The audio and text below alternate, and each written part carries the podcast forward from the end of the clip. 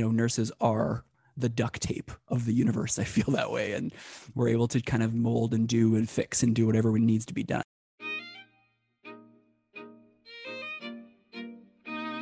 Hello, everyone. I'm Angela Rosa DiDonato. And I'm Mary Ann Leary. And you're listening to Amplify Nursing, a Penn Nursing podcast supported by the Panola Fund for Innovation in Nursing. Amplify Nursing features nurses who are leading the way in science, policy, and innovation. Our guests defy stereotypes, define practice, and disrupt convention. We highlight the breadth and depth of nursing influence on society by amplifying nurses who are pushing boundaries and breaking down barriers to build a new paradigm. On this episode of Amplify Nursing, we talk with our nursing neighbors to the north, Rob Paquin and Alan Lai.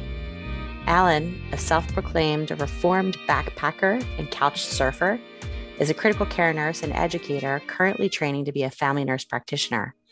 Rob is also a critical care nurse with an interest in healthcare design, currently pursuing a P H D at King's College in London. Together, they host the podcast Resus Tonight. Today, we talk about interactive nursing education, learning from failure, and the potential benefits of using V R in nursing. Rob and Alan, thank you so much for joining us here on the Amplify Nursing podcast. I am really excited to talk with you guys. You have so many fans on Twitter, so I'm so glad that they brought your podcast and you individually to our attention. Yeah, yeah thank thanks you so much. It's totally uh, a pleasure. You know, for the longest time, uh, our parents were our biggest fans, and my mother used to donate to our podcast by way of snacks and lunch. So I'm glad that we have inspired others to follow us. Well, I love that your parents were your biggest fans. So my mom is really my biggest fan too. So I feel you. So I'd like to hear about each of your paths to nursing and a little bit about your background. Alan, why don't we start with you? Tell us a little bit about how you got into nursing and what your interest is in this field. Hey, thanks for your question. You know, I took a, I guess you could say, an untraditional route to nursing. Uh, I was in my mid-twenties when I decided to get into nursing, and it just so happened to involve a few friends, a few pints of beer, and some good stories. And uh, one of the, my friends at the time was uh, in nursing school, and she was telling me about all of the stories that she had encountered in her clinical practicums. And you know, nurses, we always have good stories to share. And that just kind of piqued my curiosity, both with the science behind the practice of nursing, but also the humanity that goes behind it too. So I decided to apply. I was lucky and fortunate to get into school. And I then uh, graduated from a smaller school in uh, Western Canada, and then went on to practice in various hospitals in uh, acute care settings primarily, um, uh, and primarily eMERGE and uh, I C U settings. And lately, uh, I've been, uh, you know, uh, taking a next uh, venture uh, into my career, and I'm currently in the second year of my family nurse practitioner program. And I look forward to helping folks with a bit of medical assistance in dying, a bit of palliative care and community um, practice. And my research interest is actually in point-of-care ultrasound and how we can further this device for nursing practice. I was also in my mid-twenties when I went back to school for nursing. What were you doing before that, if you don't mind sharing? I was a backpacker, couch surfer. Oh my God, I love that. Yes, I was uh, backpacking uh, across Canada and couch surfing along the way. And it just so happened, um, uh, now for any Canadians out there, there was this program called Katimavik back in the nine, I think, believe it be- began in the late eighties and went through the nineties and then through the early two thousands. And I was a part of the early two thousands group. And essentially it was a volunteer program for youth that didn't know what they wanted to do after high school and wanted to learn about their country. So you lived in three different provinces or states and in three different communities, and you volunteer at various uh, jobs, and you just learn about uh, your country and learn about yourself. I learned that I actually liked humanities because uh, I had the opportunity to work with some uh, folks with developmental differences at uh, the Y M C A in this small town in Ontario. And voila, that kind of helped fuel my interest in that conversation over those pints of beer all those years ago.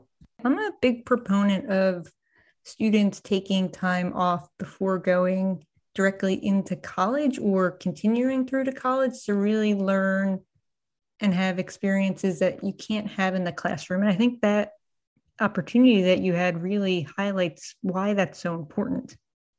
Yeah, it, it was uh, certainly one of the memories of my life that I hold near and dear to my heart. And uh, it was great to learn about my country too, I, because uh, I live in Western Canada, just right by the ocean. So it was nice to be able to go right across the country to really see the differences and the cultures and different ways of life uh, in our own country. So it it kind of made me, uh, you know, at the risk of sounding a little bit cheesy, it makes me feel like I turned out to be a more rounded human. Well, and that's what you need in the nursing profession. Also, you take care of all different humans. And so being exposed to the different people who live in your country who you're going to be taking care of, I think is really important and just adds to your lens as a nurse. So Rob, I want to make sure we get you in here. Can you also just tell us a little bit about your background and what led you to nursing? Yeah, for sure. Thanks for the, the question. And, and I'm really glad that Alan didn't say it made him a total better person, because I mean, he's a, he's a good person, but it didn't make him totally better. So for me, my path to nursing was was a bit non-traditional as well. Um, you two talked about being in your twenties. I was in my thirties uh, when I entered uh, into nursing. And for me, it was born out of previous professions. Um, I was a I was a paramedic for about uh, around a decade or so. And I found myself, you know, doing calls in both urban and kind of rural areas in, in Vancouver, Canada. And, and I would go into the hospitals and I'd bring really sick patients in and, you know, you'd be all jacked up on adrenaline and these crazy good calls. And sometimes they're not, you know, adrenaline calls, but they're interesting. And you'd come into the hospital and the nurses would just be the calmest, see the way forward, highly intelligent organizers of everything. And I would just think to myself, man, they got their stuff together. I should I should try and get get some of that. Um, and so I went back to to nursing school. And like Alan, I went to a school in, in Western Canada here and was and was lucky enough to to move into kind of the area of my passion the entire time, which is which is the emergency department. And I my entire nursing clinical career was in the emergency department. And little known fact, Alan was actually a preceptor of mine. That's how we originally met way back when, um, which I think not many people know. And then, uh, yeah, it blossomed into a beautiful friendship, right? And then, yeah, so then I, I kind of continued my clinical work and then I moved into education, which is really my massive passion. I love, I love education. And Alan and I actually taught together in the same program for a number of years, teaching emergency nurses. Um, and then now I've moved into more kind of tech and uh, and kind of research world. So yeah, it's kind of been a bit of a curvy kind of career path in nursing, but that's nursing, right? That is nursing. And that's exactly what we want to highlight on this podcast, the depth of experiences that nurses can have. I know that you're in a PhD program focusing around healthcare design. Can you talk a little bit about that? Yeah, for sure. So design has always been something that's been very interesting to me and something that I've always kind of keyed to throughout my, my healthcare career. Previous to working in healthcare, I was a business analyst and a project analyst for a, a big telecom company. So that's kind of a bit different maybe than um, the traditional way. Um, and so I've always kind of thought about design thinking and I've always thought about, you know, service design and industrial design, those concepts. And so I kind of kept asking those questions throughout nursing. And I noticed that nurses also did it all the time as well. I mean, how many times do you hear a nurse say, you know, it wouldn't, why don't they just dot, dot, dot, right? And so it got to the point where I was asking that question a lot and I was trying to draw it out of my colleagues enough that I thought, why am I not just doing research in this? And so I was very, very lucky to be accepted to to King's College London for their their PhD program. And uh, and we're, I'm, I'm researching under a couple of great professors who are really uh, the thought leaders in in uh, experience-based co-design in the N H S. And I'm, I'm very, very lucky to to have a chance to work with them. And uh, yeah, so I'm kind of continuing on that path now. Can I ask what your dissertation topic is going to be? For sure. You can tell you work in academia, Marian, that you actually care enough to ask about that. So thank you. Well, I am also in a PhD program part-time, and so I feel your pain and and and maybe excitement around it. Exactly. It, what's funny is I uh, my, my wife said to me, so what do I tell people that you're looking into? And I kind of gave her like the different levels of what, you know, if someone's not interested at all, tell them this. If they show the moderate amount of interest, tell them this. And if they show lots of interest, give them my email address. Uh, and it's it's kind of like this hierarchy of intervention almost. Yeah, um, I, I get the same question from my wife as well. it's it's kind of a funny dance, isn't it? It is. Um, so for me, my I'm going to focus on the idea of understanding the different types of facilitation methods of co-designing healthcare policy, healthcare procedure, healthcare delivery, really, care delivery. And the two that I'm going to be focusing on will be professional designers, you know, pro designers, you could say, you know, graphic designers, architects, uh, those highly intelligent, creative individuals, and how they lead a healthcare design project. And I don't want to use the word versus, but I do want to use the word comparative to experience-based co-design, which is kind of a methodology that's baked into a team leading it themselves. So they take a lot of ownership, as well as it's all with patients. Patients are fifty percent of the team. Patients are, and it's not just a cursory, you know, hey, we're going to ask you what you think, but we're going to do what we want. No, they're involved all the way from ideation to, you know, creation, to prototyping, to implementation, to evaluation afterward. And then I'm, I'm really keen in understanding the economic consequences of those two methodologies, not from, not only money, but also from a finite resource perspective. So, you know, opportunity cost is real and we only have so many hours in the day and so much mental energy to give. So that's kind of where, where I'm kind of keen to, to understand. Someone needs to probably wake up Alan, by the way. I assume that was a bit too much.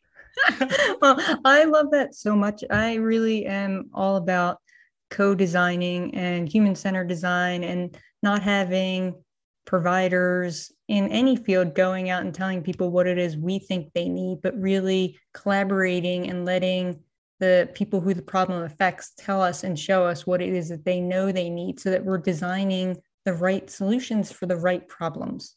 So I think what you're doing is great and I can't wait to read all about it. That makes two of us. I'll let you know when I've written something. So um, I want to talk about your podcast because you two have a really great rapport and I'm sitting here laughing while you guys are talking. Um, you can't hear me because I'm on mute, but you guys host the Resus Tonight podcast. And I was reading the sort of opening to it that you want critical care and emergency nursing to be better. So I'd love for you guys to talk about what your podcast is all about and then what you mean by wanting E M and critical care nursing to be better. You know, that's an excellent question. You know, I think I'm going to give a bit of context to how this podcast began, because I think it speaks volumes about both Rob and I as humans, but also our, about our relationship. I think this the idea to come up with a podcast came from sharing a few beers and just talking about what we can do to help contribute to the overall nursing profession. And it just so happened to be a podcast. And I think, Rob, you went to a workshop or something like that, and you were saying, oh, we should try a podcast. And so we ended up going on um, Amazon, buying a mic, and we were sitting in my basement of my old rental building. Remember that one, Rob? It was the perfect podcasting studio. It had so much carpet. It was, it, yeah, I wish you could see it. There was like my wife's wedding dress there, dampening noise with uh, with the washing machine. Anyway, it was quite the quite the set. So we decided to just have a podcast where we would focus on the real clinical aspects side of nursing, because we just wanted to find an, uh, an aspect of nursing uh, that was more clinically focused that we could focus on, because that's where both of our interests were and are. When when we said that the tagline was better, uh, we wanted emergency and uh, critical nursing to be better. We wanted to help our colleagues out there in the world to share what evidence and what research that we've come across to help folks make those informed choices that are best for their patients. So, for example, one of the things, and I think, Rob, we still get feedback on this one. One of the one of the things that we still get feedback on is uh, the administration of a rocuronium or a paralytic for patients still leaves the ability for the pupillary reflex to um, remain. So if someone is paralyzed and for, say, a head injury and for intubation, you can still check to see if they've uh, increased intracranial pressure by checking their pupils. And that's just kind of the one last finding that you have. And that was based on a on an observational trial. And I, I believe it was in JAMA, I could be making that up. But nevertheless, uh, we, as nurses, we already knew this and we practiced it, but we wanted to really help highlight where that evidence, where that practice came from. So we want, really wanted to bring out that component behind uh, Resus Tonight. But Rob, maybe you can touch on this part. We also talked about wanting to highlight and showcase people too, right? Yeah, without a doubt. And and that is a good synopsis of how we kind of came about. And I think the the highlighting of individuals was big. We thought that was really important. You know, what was the the piece that we often say, you know, Michael Jordan scores a ton of the points, but Magic Johnson was almost more valuable because he dished the ball so much more. And we wanted to be that for for other individuals who, you know, maybe we're not as confident to just come out and and and do something that was loud and and uh, you know a, a bit you know aggressive, quote unquote, you can say. And so we wanted to highlight individuals who were also making nursing better. And a big piece of our thought process initially was, you know, who is who is trying to make nursing better, who is trying to make themselves and those around them one percent better every day, right? I mean, there's that great Vic Brazel talk um, about one percent better. That was, I think it was SMAC twenty eighteen, before the world shut down. Um, and, you know, it's, it, we, we, we kind of linked into a whole bunch of individuals. So example, one of our good friends, uh, Jacqueline Carter, um, you know, we were doing a conference presentation in a, in a city, and we thought we need someone to work with us. Let's get, let's, let's find someone local. So we just randomly messaged someone on Twitter who, who we kind of had been talking back and forth with a little bit. And, you know, Jack's doing great stuff. She's an amazing clinician. She's a great educator. She's doing such great stuff. People need to hear what she has to say. And so I think it's important to constantly be dishing the ball, right, to other individuals, because there are so many amazing nurses out there that they do not get enough, you know, they do not get enough respect, a la Rodney Dangerfield, nineteen sixty-five. One of the reasons we really wanted to do this podcast also is to amplify the voices of nurses, to really show the public what nurses are doing on a daily basis. And like I said, give their voices a platform. We have to give the background behind the name Resus Tonight, right, Rob? And it originally came from a play on The Tonight Show with um, Jay Leno or Jimmy Fallon or whomever, because we wanted to make it like a talk show where we could really highlight people. So that's why it's called Resus Tonight. So anyway, trivia. I love trivia, so thank you for sharing that. Where's your podcast headed? What are you guys working on? Yeah, that's a good question. We've we took a little bit of time off during the pandemic because, um, well, it was a bit crazy for both of us on different uh, aspects of clinical and education care. But we're finally back to a kind of a baseline now, and so we've been recording some new episodes, which is great. We've got them literally sitting on my desktop in a folder, ready to go, and. Yeah, we we were able to link up with some some really great, great clinicians in Canada, some great academics, and in the U S, uh, some really awesome trauma uh, clinicians who are who are practicing, who are also hilarious individuals. You know who you are, and and yeah, so it's we're looking forward to releasing some new episodes, and I think you know. We haven't really released this to the world yet, but I think we're kind of looking at taking that to the next level and almost stepping back from the podcast ourselves and dishing the ball to someone else who wants to come in and do maybe spot hosting, you know, someone who wants to be a part of the creative process and that kind of stuff, because, you know, no one wants to listen to Alan and I forever, but I think there are great people out there who would definitely be great leaders and can kind of take it over and put their own spin on where they want to go with it. You're both pretty entertaining. I think I could listen to you for a while, but I get wanting to pass the ball, which I think is also very commendable. It's kind of like Johnny Carson with The Tonight Show, and he passed the mantle on to Jay Leno, and then Jay Leno over to Conan for that time, and so forth. Or like another analogy would be Doctor Who or James Bond. There's always like a new, fresh face that brings a new take to it, and I just think that Resus Tonight is that platform that could really take that metamorphosis, if you will. Yeah, I love that. I mean, one of my most favorite podcasts is Desert Island Discs from the B B C, and they do the same thing. After a certain period of time, they have a new host who takes the mantle and runs with it. Maybe something we'll have to think about for Amplify Nursing when Angela and I are both ready to move on.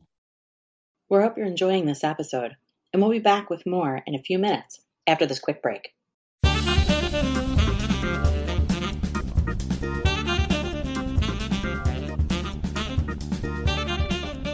This is Resus Tonight. My name's Alan. And I am Rob. We're two nurses in Canada trying to make emergency and critical care nursing better. My background is in the emergency department, as well as working on ambulances as a paramedic. I'm a nurse in the emergency department and in I C U. We think that emergent nursing and critical care nursing, we can always get better and always be providing better care for our patients. Check out our podcast. We're available on Stitcher, Spotify, Apple, Google, wherever you find your podcasts. Best way to connect with us is at Resus Tonight on Twitter or Instagram.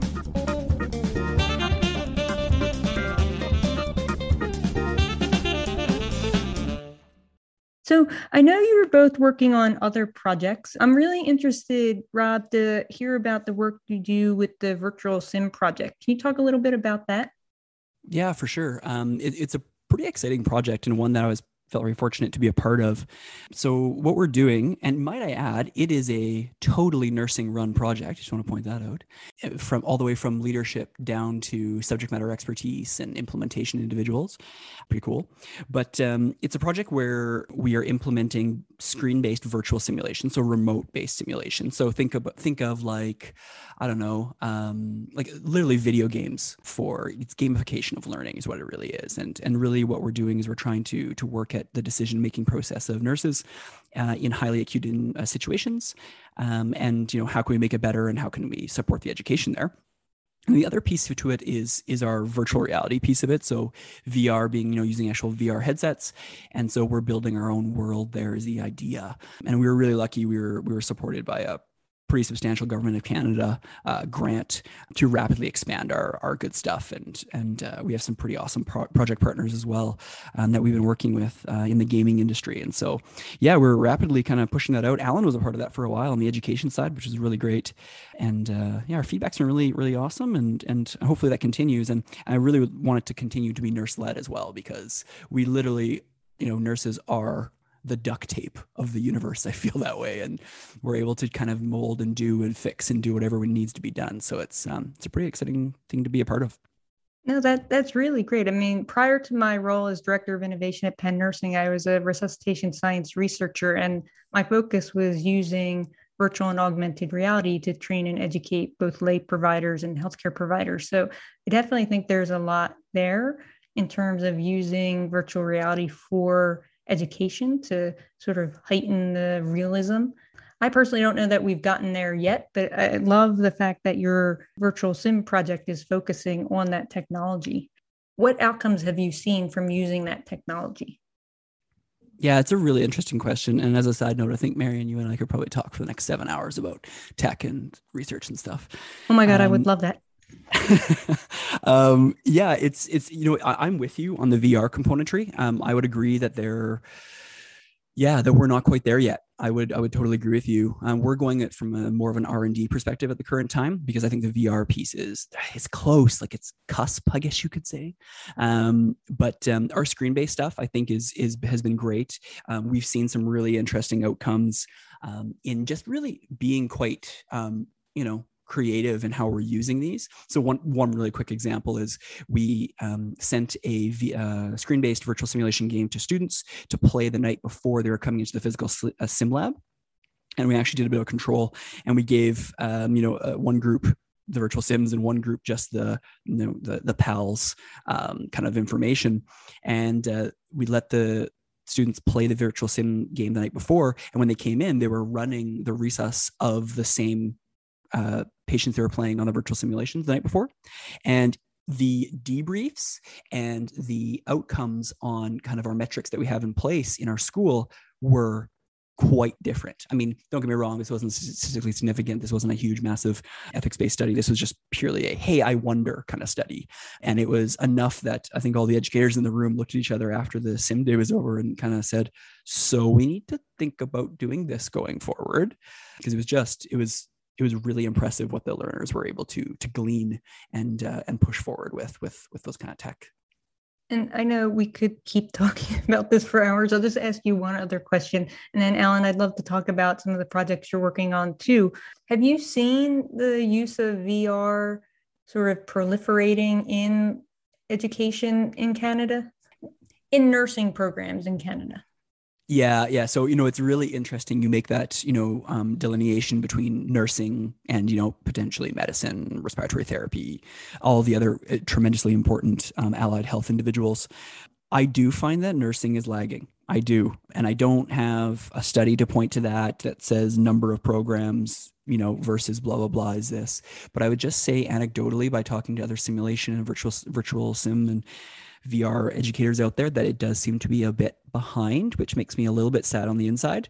But that being said, I think that that means that for anyone who's listening, what a great opportunity, what a great space for you to walk into.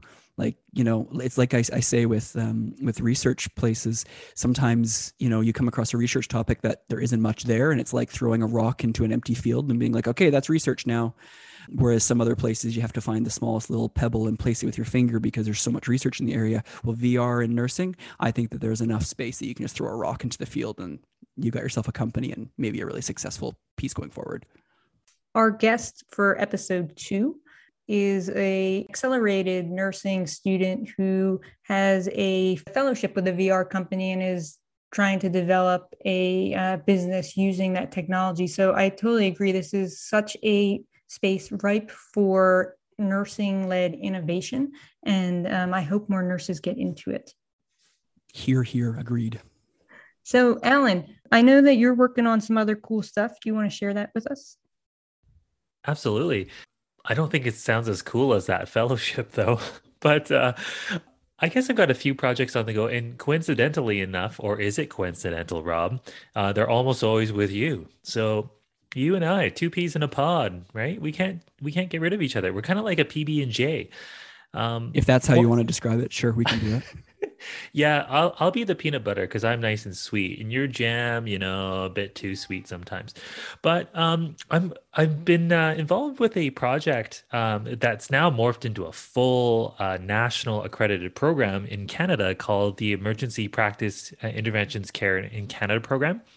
And, and in a nutshell, it's a professional development course for nurses working in the emergency department, but not specifically for emergency nurses. We've had physicians attend, we've had care aides, nursing students, and so forth. But nevertheless, it's a program designed to help nurses develop their skills working with folks in emergency departments with uh, undifferentiated or acute illness. And the fun part of it is that it is is it breaks the traditional mold of sitting in a classroom with uh, PowerPoints into this interactive, almost actor-driven, mosque-y type of practice that's all in groups. And I can't really give it justice by explaining it. It's almost an experience. You almost need to see it. So that's how it's structured. But the beauty of the course really goes uh, to the deeper concepts of nursing. And it really goes into care planning, problem solving, and also looking for failures in healthcare. Because as as awesome as all providers are, we are human and we're prone to error. And what we do in this course is we really do focus on the failures of healthcare because they exist everywhere. And we would be, uh, and, and what we like to say in the program is we would be foolish to ignore them.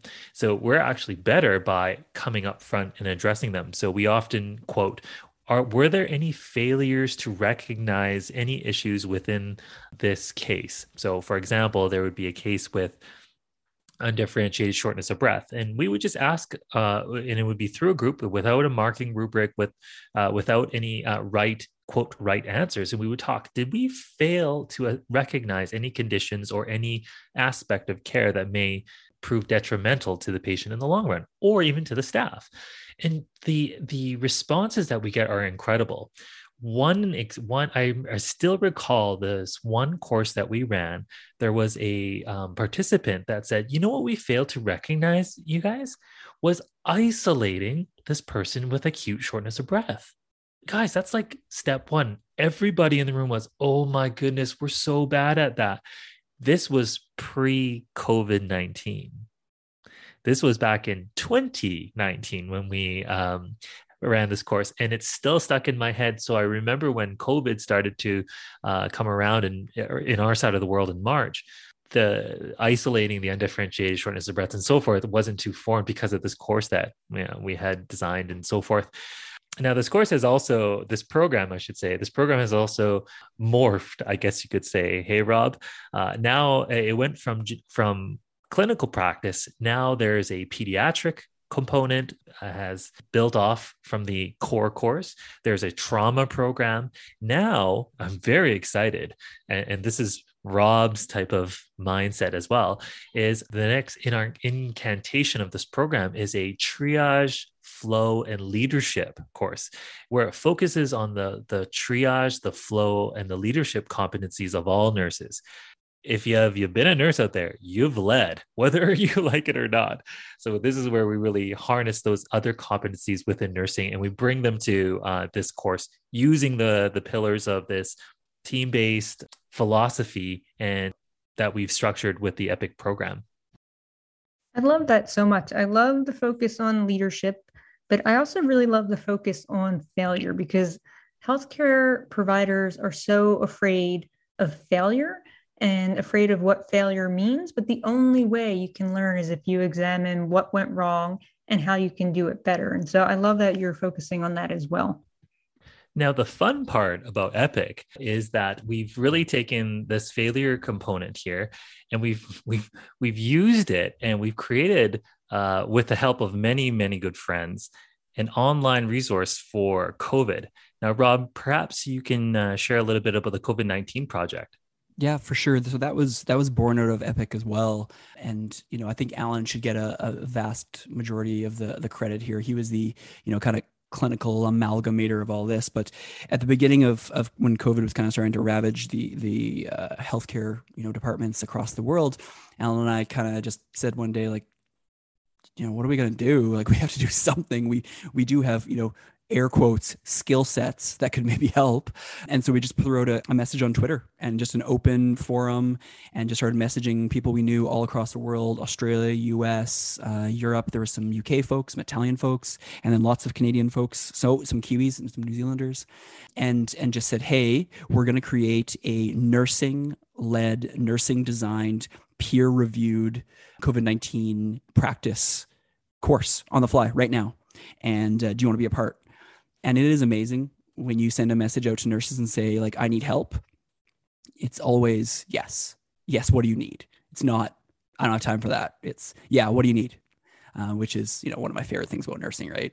Uh, and yeah, so we've been very lucky. That course has been rolling for a year and a half now or so. And it's, we had some amazing PhD reviewers who went through to make sure these, the science was good and, and, and solid. And Alan was a massive part of that, that piece. And, uh, yeah, it's it's gone really well, and we've still, I, I haven't checked page views recently, but we were we were nearing one hundred thousand not that long ago, so it's exciting.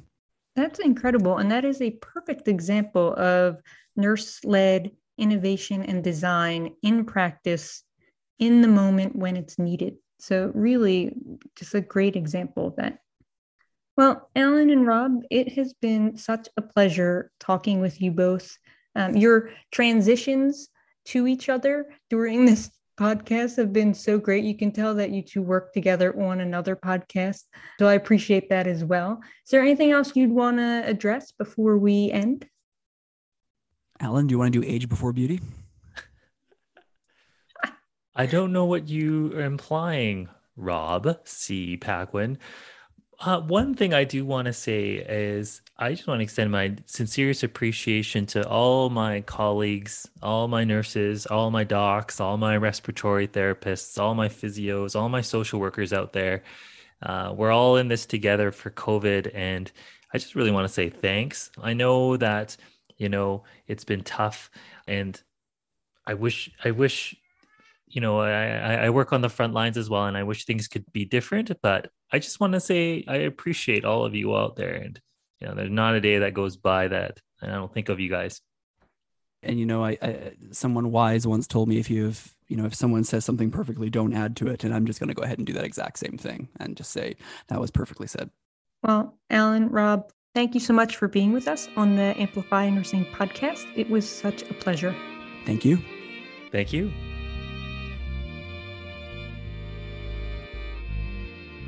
Hello, Marian. Hello, Angela. How's it going? It's amazing. I just uh, was listening to this interview that you did with Rob and Alan, two great guys from Canada doing really, really cool stuff. How cool are they? I was seriously cracking up the entire time. Their rapport was just so entertaining. And I kind of actually just wanted to stop asking questions, just have them just keep talking to each other. Yeah. They kind of sound like our outtakes. They do sound like our outtakes. They do. But anyway, um, I was, it was really, really interesting to hear the the cool things that they're doing, you know, with both with their, with their research and just utilizing uh, innovation in such a great way. And really just big proponents of nurse-led initiatives, mm-hmm. the all nurse-led virtual sim project, the EPIC project, the podcast, mm-hmm. using that to lift up other nurse voices. I mean, really just, it's what the profession needs, more examples of how nurses are leading in health and healthcare, both in innovation and in the clinical areas and in leadership in all areas. So it was really just a pleasure to learn more about what they're doing. Yeah. And I can't wait to see how, how it goes and how it moves forward. Yeah. And they're both students, right? And, you know, we say this all the time, but like nurses are doing so many different things and, you know, you never know what the student in your class is also working on. They're just an incredible resource. Amplify Nursing is hosted by Doctor Angela Rosa DiDonato and Mary Ann Leary and produced by the University of Pennsylvania School of Nursing, with special thanks to our Department of Information Technology Services for their assistance. Music for the podcast was created by Harper Leary. The podcast is made possible by the Krista and Rich Panola Fund for Innovation in Nursing. Follow us on Twitter at Penn Nursing. Until next time, keep pushing over, under, around, and through. We want to thank you for listening to the Amplify Nursing podcast and remind you to subscribe to the podcast on iTunes, Google Play, Spotify, iHeartRadio, or wherever you enjoy your podcast listening. And if you can do us a solid, please rate and review us as well. It will go a long way in amplifying our episodes.